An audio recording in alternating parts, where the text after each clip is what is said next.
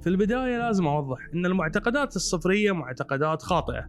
التراجع الحاد في الفقر والزيادة بعدد المليارديرية لهم علاقة مرتبطة في بعض ونقدر نقول عنها وجهين لعملة واحدة. معظم الأغنياء ما يصيرون أغنياء لأنهم يأخذون من الفقراء ويبوقونهم لكن لأنهم يخلقون فائدة كبيرة للآخرين من ضمنهم الفقراء.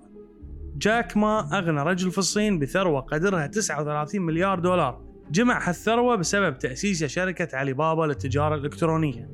وشركات ثانية ناجحة تلبي احتياجات مئات الملايين من المواطنين.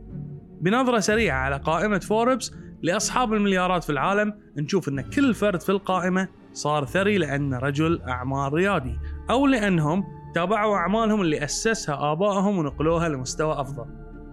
غالبية الأشخاص الموجودين في قائمة العشرة الأغنى في العالم هم رواد أعمال عصاميين. جيف بيزوس أغنى رجل في العالم واللي تبلغ ثروته 122 مليار دولار. صار غني بنفس طريقة جاك ما وهي التجارة الإلكترونية واللي تقدم خدمات لملايين البشر في العالم. بيل جيتس ثاني رجل في العالم واللي كان الأغنى لفترة طويلة ما صار بهالغنى عن طريق سرقة الفقراء لكن عن طريق تقديم خدمة يستخدمها معظم الناس في العالم. وهذا بغض النظر طبعا عن مليارات اللي يتبرع فيها لمؤسسات خيرية. لاري أليسون بنى ثروته من صناعة برنامج لقواعد بيانات إدارة علاقة العملاء. مارك زوكربيرج اللي كان عنده فكرة رائعة وهي الفيسبوك اللي اليوم تضم أكثر من مليارين مستخدم. لاري بيج وسيرجي برين اللي قدموا أعظم اختراع البشرية بالنسبة لي وهو العم جوجل اللي ما في مستخدم إنترنت في العالم ما يستخدمه.